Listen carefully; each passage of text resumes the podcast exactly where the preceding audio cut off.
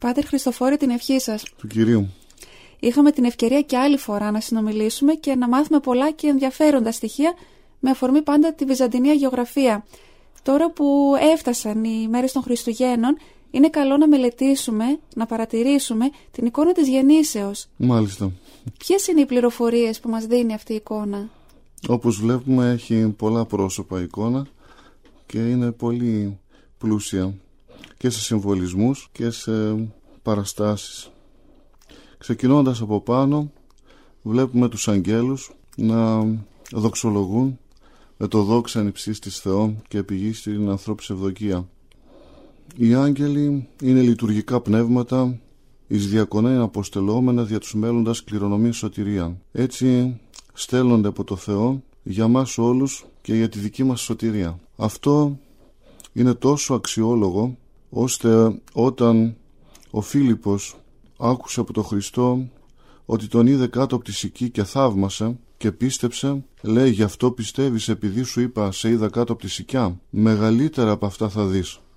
Θα δεις τον ουρανό να είναι ανοιχτός και τους αγγέλους του Θεού να ανεβαίνουν και να κατεβαίνουν επί των αιών του ανθρώπου. Έτσι ε, εδώ την ημέρα της γεννήσεώς του ανοίγουν οι ουρανοί και οι άγγελοι ανεβοκατεβαίνουν και δίνουν το μήνυμα στους ανθρώπους, στους ποιμένες, στους βοσκούς που αγραβλούσαν εκείνη τη νύχτα με τα πρόβατά τους φυλάσσοντας την πίμνη τους και τους έφεραν το σωτήριο μήνυμα ότι ετέχθη μην σήμερα σωτήρ γεννήθηκε ο σωτήρας σας και αυτό θα είναι το σημάδι που θα τον γνωρίσετε θα βρείτε ένα βρέφος σπαργανωμένο νεογέννητο κείμενον εν τη φάτνη.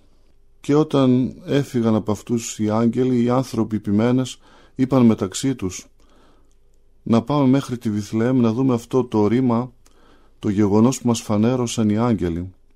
Και πράγματι ανεγνώρισαν τον νεογέννητο Χριστό σαν βρέφος μέσα στη φάτνη μεταξύ των δύο ζώων ενός βοδιού και ενός όνου όπως είναι προφητευμένο εν μέσω δύο ζώων γνωστήσει. Θα σε γνωρίσουν όταν θα είσαι ανάμεσα στα δύο τα ζώα. Και άλλη, άλλος προφήτης λέει έγνο βούς των κτισάμενων και όνος την φάτνη του Κυρίου αυτού.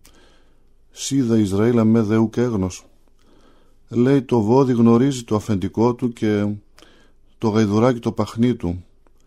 Εσύ Ισραηλτικέ λαέ που έχεις νου και λογική που είσαι άνθρωπος εμένα το Θεό σου δεν με γνώρισες όλα αυτά τα ρήματα τα τοποθετούσε η Παναγία μας στην καρδιά της και αργότερα τα εκμυστηρεύτηκε στον Ευαγγελιστή Λουκά και εκείνος τα κατέγραψε στο Ευαγγέλιο του και τα έχουμε εμείς ως μία ιστορική απόδειξη όλων αυτών των γεγονότων. Μετά βλέπουμε ένα όρος, ένα βουνό και αυτό είναι προφητευμένο από τους προφήτες, τον προφήτη Δανιήλ που λέει από το όρος το αλατόμητο ετμήθη άνευ χειρός λίθος και αυτός συνέτριψε τις βασιλείες όλες του κόσμου και αυτός ο λίθος έγινε όρος μέγα που σκέπασε όλη τη γη. Έτσι αυτό εδώ το βουνό είναι το βουνό το αλατόμητο που συμβολίζει την Παναγία μας που γέννησε τον τίμιο λίθο το Χριστό και εκείνος έγινε όρος μέγα και σκέπασε με τη χάρη του όλη τη γη. Επίσης άλλος προφήτης λέει για την Παναγία ότι θα είναι όρος κατάσκιο, ένα όρος δασί και κατάσκιο, θέλοντας να δηλώσει την παρθενία της Παναγίας. Ότι και μετά τη γέννηση, όπως και πριν τη γέννηση, ήταν και παρέμεινε παρθένος. Μέσα στη φάτνη ο Κύριος μας φαίνεται σαν σε τάφο, δηλαδή τη φάτνη τη ζωγραφίζουν οι αγιογράφοι σαν ένα λαξευτό μνημείο και είναι σπαρακαλωμένος με τον τρόπο που σπαργάνωναν τότε τους νεκρούς για να μας δείξει και με αυτό ότι ο Κύριος μας για χάρη μας έγινε θνητός και όπως και προήλθε εκ του μνήματος καθώς εκτέχθη εκ της Θεοτόκου. Βγήκε δηλαδή από τον τάφο εσφραγισμένο του μνήματος, έτσι γεννήθηκε και από την Παναγία χωρίς να λύσει τις φραγίδες της παρθενίας της.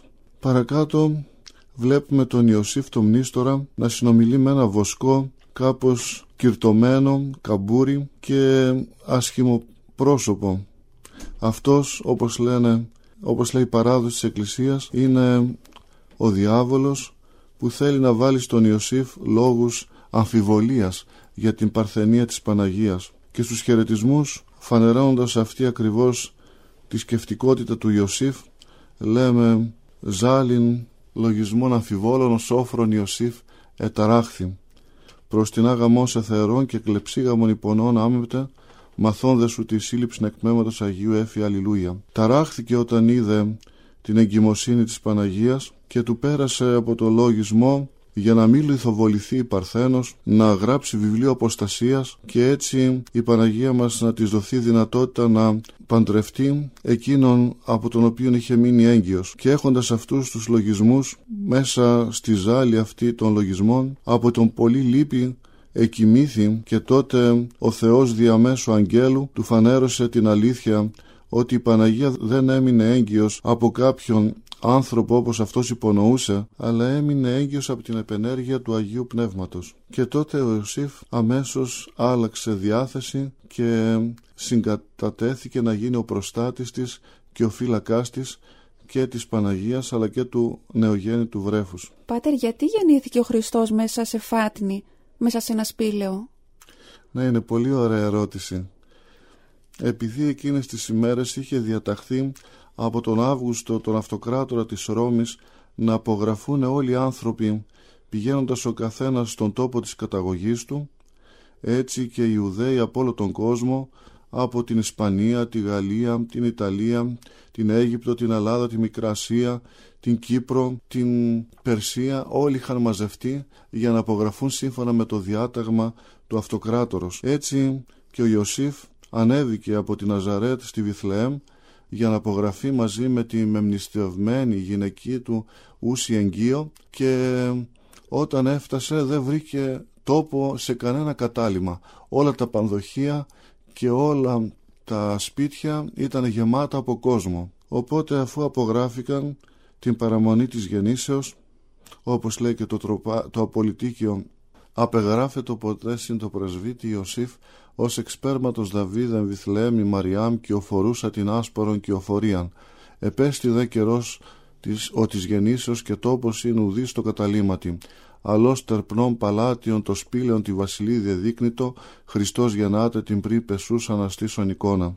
Έτσι, αφού απογράφηκαν εκείνη την, εκείνη τη νύχτα ήταν η ακριβώς εννέα μήνες από τις 25 Μαρτίου του Ευαγγελισμού της Παναγίας για να γεννηθεί ο σωτήρας του κόσμου ο Χριστός. Οι υδρολάτρες εκείνη τη μέρα γιόρταζαν το Θεό ήλιο και σε εμά γεννήθηκε ο ήλιος της δικαιοσύνης ώστε αυτοί που προσκυνήσαν τον ήλιο να προσκυνάνε τώρα τον αληθινό ήλιο τον ήλιο της δικαιοσύνης τον Χριστό. Ο Ιωσήφ άφησε την Παναγία μας μόνη της μέσα στο σπήλαιο μέχρι που εκείνος να φωνάξει τη Μέα και την κόρη του τη Σαλόμη για να τη βοηθήσουν να ξεγεννήσει παρόλο που η Παναγία δεν είχε πόνους γιατί ανωδίνος έτεκε και όπως λέει και στο κάλαντο «Κι ώσπου να πάνε και ώσπου να έρθουν, η Παναγιά μας ξελευθερώθη». Όταν επέστρεψε ο Ιωσήφ με τις δύο γυναίκες, βρήκανε το σπήλαιο να είναι σκεπασμένο με την Εφέλη.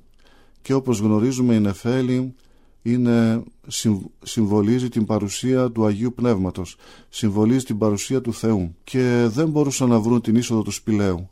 Όταν η Νεφέλη σηκώθηκε, τότε εισήλθαν και εκείνοι στο σπήλαιο και βρήκαν την Παναγία μας και το Χριστό μας εσπαργανωμένο στη Φάτνη. Ρώτησαν τότε την Παναγία οι γυναίκες πώς τα κατάφερε μόνη της και γέννησε χωρίς τη βοήθεια τη δική τους. Και η Παναγία τους εξήγησε ότι δεν γέννησε φυσιολογικά αλλά υπερφυσικά.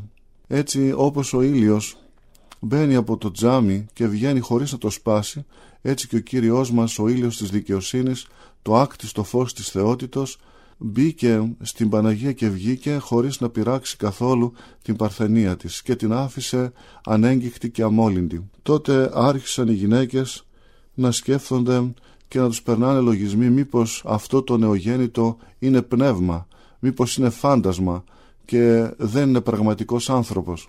Η Παναγία για να τους βγάλει και από αυτές τις ε, δύσκολες, τις δυσκολίες και αυτές τις σκέψεις τους έδωσε τότε το μωρό να το πιάσουν στα χέρια τους και να το ψηλαφίσουν και να καταλάβουν ότι είναι πραγματικός άνθρωπος και ένα κανονικό μωρό ώστε τις επέτρεψε και να το πλήνουνε όπως δείχνει και στην εικόνα της γεννήσεως και έτσι καταλαβαίνουμε ότι δεν έγινε η ανανθρώπιση εικονικά ή σαν φαντασία αλλά πραγματικά ο Υιός και Λόγος του Θεού έλαβε σάρκα και έγινε άνθρωπος όμοιος με μας.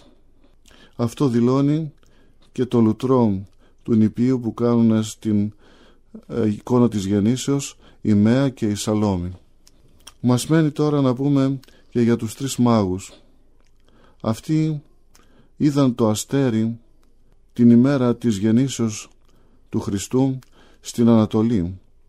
Περίμεναν όλοι οι λαοί και όλα τα έθνη το Μεσσία, το Λυτρωτή και είχαν τις προφητείες του Δανιήλ που έλεγε ακριβώς το χρόνο της παρουσίας του Μεσσία ότι μετά τη Βαβυλώνη εχμαλωσία σε 14 γενναίες θα είναι η εποχή του Μεσσία. Αυτό μας φανερώνει και στην τραγωδία του ο Εσχύλος όταν λέει στον Προμηθέα δεσμό ότι θα λυθεί από τα δεσμά σε 13 γενναίες. Ο Εσχύλος που το ήξερε απλώς δεν ήταν προφήτης αλλά είχε διαβάσει τον προφήτη, τον προφήτη Δανιήλ και επειδή είχε περάσει από την εποχή του προφήτη Δανίλ μία γενεά, ε, λέει ότι σε 13 γενναίες θα λυτρωθεί και εκείνος από τα δεσμά. Καθώς πλησίαζε ο χρόνος, όλο και περισσότερο ήταν η αναμονή των ανθρώπων για το λυτρωτή. Έτσι και οι μάγοι κοιτώντας τα αστέρια του ουρανού, μια που ήταν ζωροάστρες και στην πίστη τους κάθε αστέρι συμβόλιζε ένα βασιλιά και όσο πιο λαμπερό αστέρι ήταν, τόσο πιο μεγάλος ήταν και ο βασιλιάς τον οποίο συμβόλιζε. Όταν είδαν ένα αστέρι 25 Δεκεμβρίου το 752 αποκτήσεως Ρώμης να λάμπει πιο πολύ από τα υπόλοιπα κατάλαβαν ότι εκπληρώθηκε η προφητεία του Ιακώβ και του ψευδοπροφήτη Βαλάμ ότι θα ανατείλει άστρον εξ Ιακώβ και παρατήρησαν αυτό το αστέρι και όταν ανέτειλε ο ήλιος και τα άλλα αστέρια χάθηκαν αυτό παρέμενε ορατό.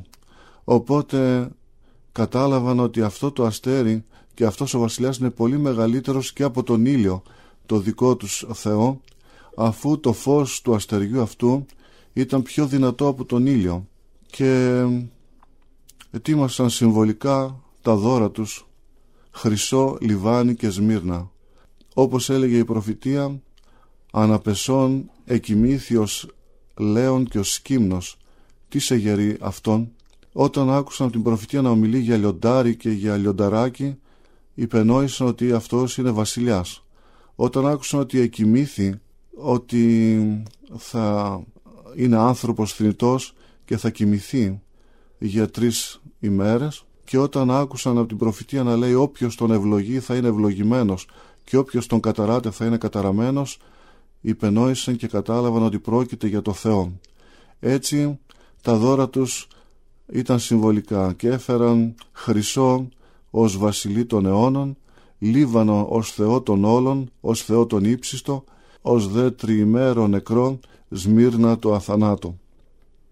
Αυτά έτσι εν συντομία ήθελα να αναφέρω για την εικόνα της γεννήσεως. Είναι πάρα πολλά που μπορούμε να πούμε και να εμβαθύνουμε σε πολλές λεπτομέρειες, αλλά δεν μας παίρνει και ο χρόνος, πιστεύω. Ναι, Πάτερ, για σήμερα δεν έχουμε άλλο χρόνο, αλλά θα είναι καλό μετά τα Χριστούγεννα να σας έχουμε και πάλι κοντά μας για να δούμε κάποια άλλα ενδιαφέροντα στοιχεία. Ευχαριστώ. Καλά Χριστούγεννα, Πάτερ. Καλά Χριστούγεννα. Αγαπητοί ακροατές, είχαμε κοντά μας τον Αρχιμανδρίτη, πατέρα Χριστοφόρο Παπα-Νικολάου, ιερομόναχος στην ε, Ιερά Μονή Αγίας Τριάδος Σπαρμού Ολύμπου, με τον οποίο προσεγγίσαμε την εικόνα της γεννήσεως του Χριστού.